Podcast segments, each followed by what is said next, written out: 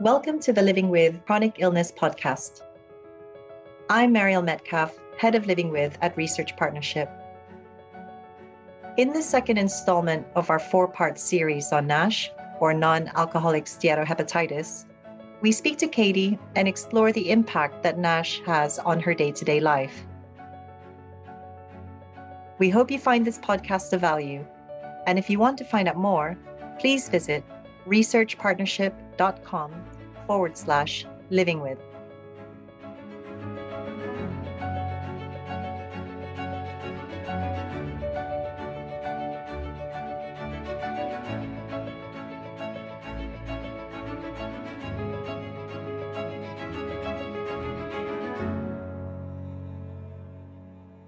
Katie, you've already spoken about your experience with being diagnosed with NASH, and now I'd like to talk to you about just how it affects you day to day.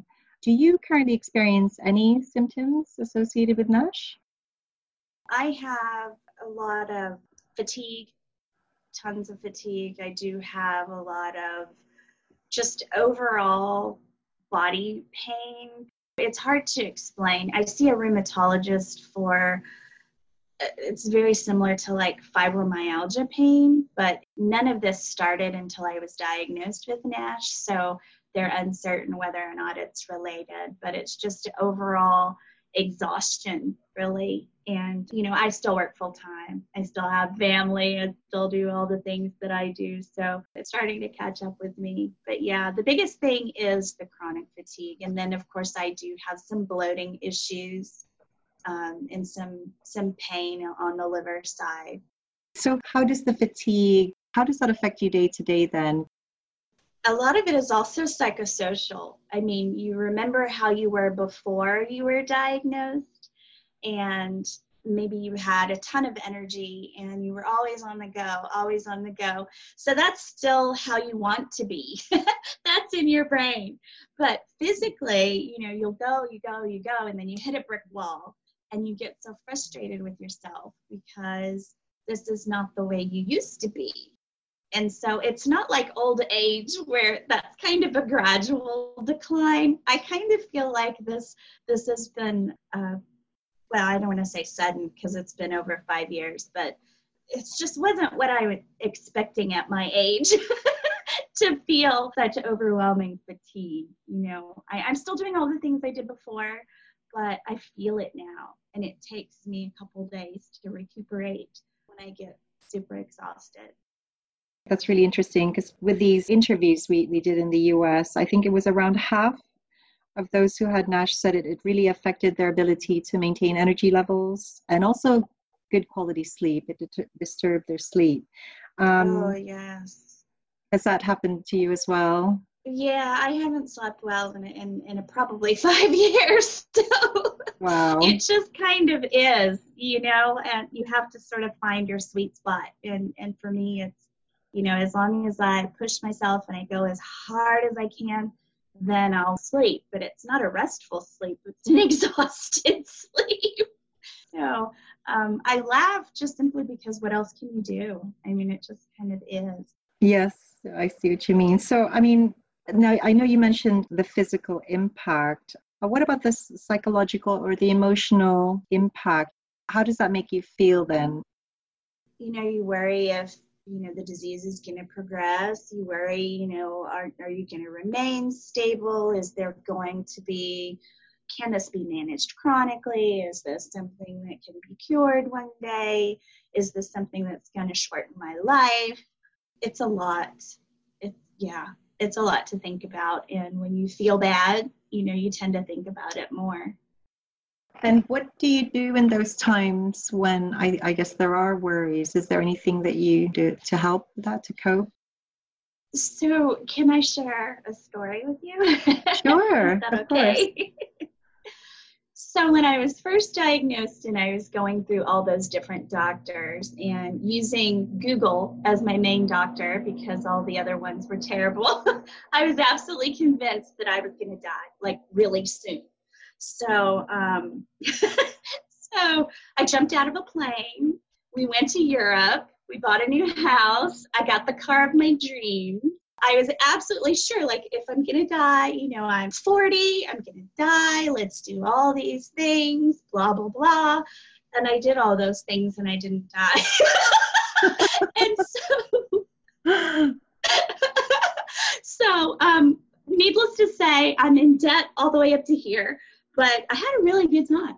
But it was really, really frustrating. You know, in the beginning, it's kind of liberating because you think, okay, you know, I get the chance to do all the things I ever wanted to do. You know, I'm to make this this fabulous. But then you realize that's not how this disease works. It just, it really is, you know, day to day, it really is managing it like a chronic disease. It really is learning ways to cope you know how do you cope with the fatigue how do you cope with you know learning how to say no to people that was a big i'm still learning how to not stretch myself thin and, and say no and and things like that. And you know where where do you find help? Where do you find resources?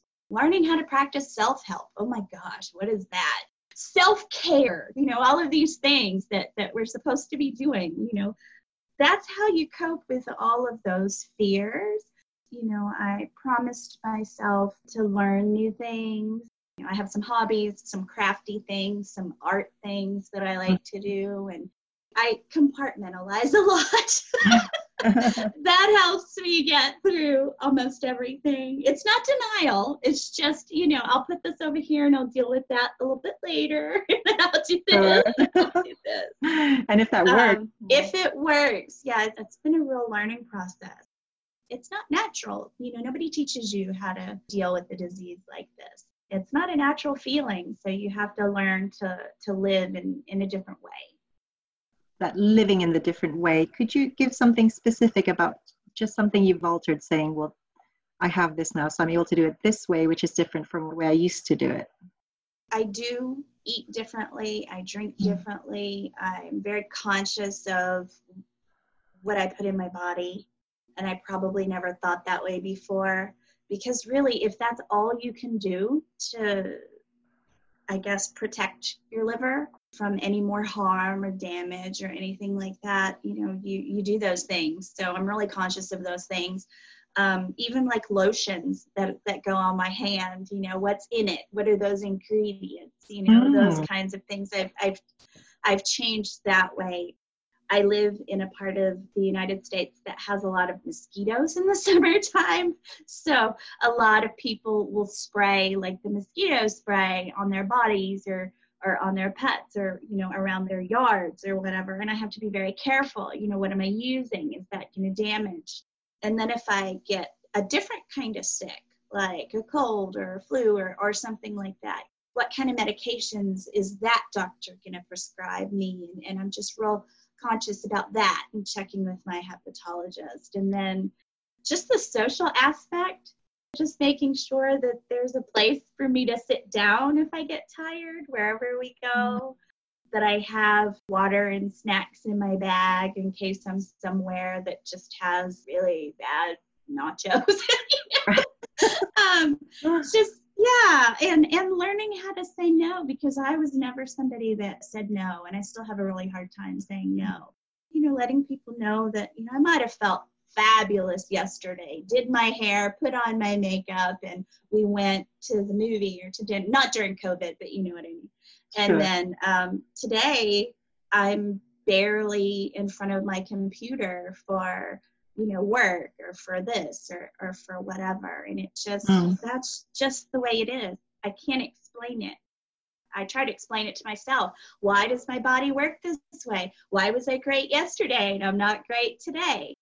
But that's those are the different things. And it's just learning to look at the way that you live a little bit differently. So I, I guess let's talk about relationships a little bit. Has this impacted how you relate to family friends colleagues do you explain to them you have it or do you keep that to yourself? In the work that I do, there's a lot of communications in the work that I do. I'm very comfortable communicating with people. I think I made the mistake of sharing the news in the beginning because I was just so shocked that it happened to me. It's like, how could this happen to me? You know, I should have, I should have drank more. you, know, you know what I mean? It was like, why, why? and so I shared that news in the beginning with coworkers and then realized that I was being treated differently because they automatically assumed that I couldn't do what I used to do. And it was a weird feeling as somebody who's fiercely independent and I leave this team and I do this and I do that and people are treating me like, you know, I'm frail and I'm sick or whatever. So I think thinking back, I would have kept that information to myself until I learned more or until I had a plan or until I was stable or whatever it was. But in the beginning, I shared that news with coworkers and that wasn't a great thing. And then with family members, not my husband and, my kids, but like with extended family, siblings, best friends, things like that. There's one of two ways either they look at you like you're about to die, or they look at you like there's absolutely nothing wrong with you at all. And I'm thinking, you know, it's somewhere in between. I'm in the middle. I'm in the middle of all of that. but uh, it, you know, it's hard, and especially something that I'm learning to live with as a chronic illness until there's a cure, which I hope maybe there there will be one day. This is something that goes on forever.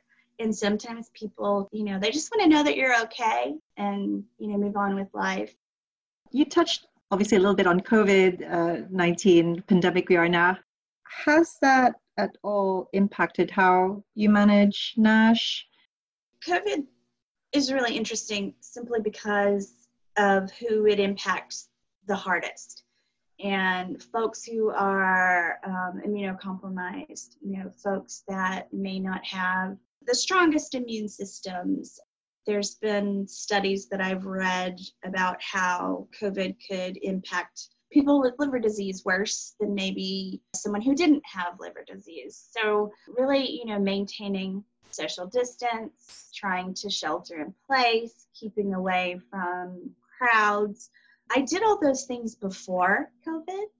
Now I'm just much more aware. When everybody was looking for sanitizer and gloves and all that, I had them in my closet because every time I flew on a plane, I put that stuff on because, you know, I can't deal with anything else. You know, I don't want to get anything else. I just want to get through with what I have.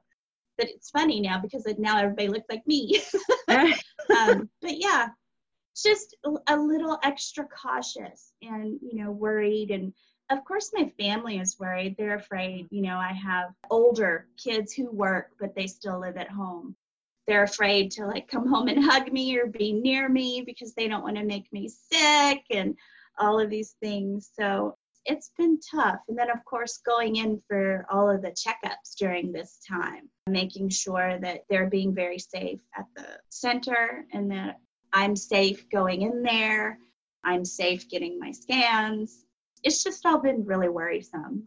Have you had things like where you do telemedicine where you don't have to go in or, or you yourself because of the nature of the checkups you've had to go into the hospital? Yeah, so I've only had one telemedicine visit at the start of the whole COVID pandemic here in the States and it was just a review of blood work. So it wasn't that big of a deal, but all the others have been in the office. And luckily, it's not like an ER or a hospital where all of that stuff is happening. It's it's like the liver center. It's not like going through the hospital. So they're still very careful. So I've felt very safe. Good. So, do, do you have any other thoughts about how NASH impacts your life that, that's quite important that we haven't discussed? Yeah, I think, you know, I don't know what it's like to have gotten NASH in any other way. So I can't talk from that aspect. But for me, my diagnosis came with other autoimmune issues in the beginning, which I think that's what led to the diagnosis because I thought I had allergies. You know, I was having inflammation, I was having all of these different issues. So I feel like someone like me, you know, I had thyroid disease before, but it was like my thyroid went nuts. When my liver went bad, my thyroid went bad. It affected my skin, it affected, you know, my muscles, it, you know, the fibromyalgia, all of those different things. So there's a lot of different issues that come along with having NASH. So your family is constantly learning how this disease impacts you and impacts the family dynamics. I'm great now in terms of fibromyalgia and all that. It's almost non existent. But in the beginning, when I was first diagnosed, I felt so fragile. I was in pain. I was just not feeling great. And of course, you know, your kids don't want to hug you, and, and your spouse is afraid you're going to break, and all of these different things, and, and you don't know what's happening to you. So I just feel like there needs to be more of a patient centered type care in terms of people who have NASH rather than just because there's no FDA approved treatment therapy for you right now, just go on and muddle through it. muddle through it until, you know, the next scan. And if, you know, you're still stable, okay, we'll see you later. It's just, it's one of those things where I feel like NASH can affect all other you know it's it, it, can be it can also be systemic it can affect you in so many different ways and i felt like when i was talking to my doctor about you know i'm having these rashes i'm itching i'm sore i'm, I'm all this stuff you should go to your primary care physician you should go see a dermatologist i'm going to punt you over to an endocrinologist mm. and i understand everybody has a role but if they're not working in concert with your liver doctor, it's like playing whack a mole. You're not necessarily fixing the problem. You're just kind of putting out tiny fires while the big one still rages. That's been my biggest complaint is that there's no patient centered care in NASH. I haven't found that. Thank you again, Katie, for taking us through your experience. In our next podcast, we will be talking about what lifestyle changes and treatments that people are using or taking to cope with their symptoms. So we hope you can join us for that session.